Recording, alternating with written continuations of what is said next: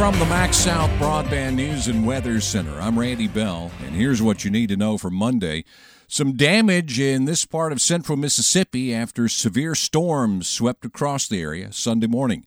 In Leake County, a few homes were damaged. We had some trees down on the roads, and then we had some trees that had fell on about three houses, one car shed, and then on one house, and then the wind blew the top off of another one. Emergency Management Director Tommy Malone says different parts of the county were hit. It was scattered. Highway 43 had some trees, 429, 35 north.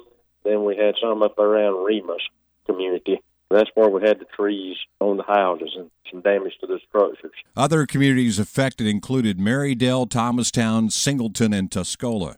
In Neshoba County, some of the damage was around the Arlington community, northwest of Philadelphia.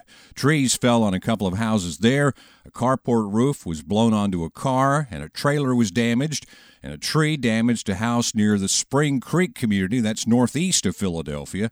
In Attala County, trees were blown down east of Kosciusko along Highway 14, southeast of Kosciusko along Williamsville Road, northeast of Kosciusko on Highway 43, also southwest of Hesterville on Highway 19, and on a county road southeast of Possum Neck.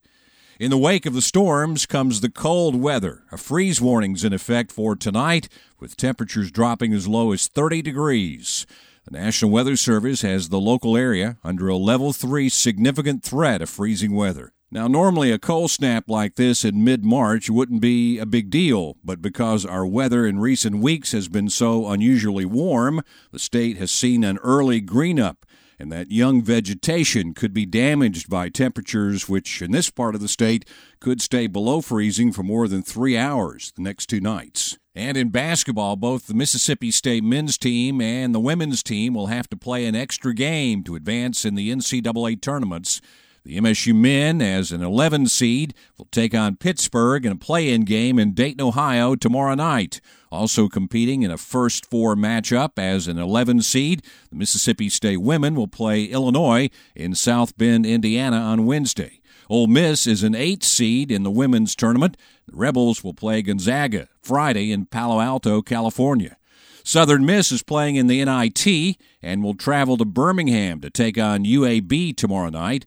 Alcorn State will be in Denton, Texas to play North Texas Wednesday night.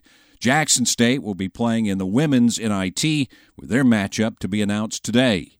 Find the latest news and weather online now at breezynews.com, kicks96news.com, and cruiser98news.com from the MaxxSouth Broadband News and Weather Center. I'm Randy Bell.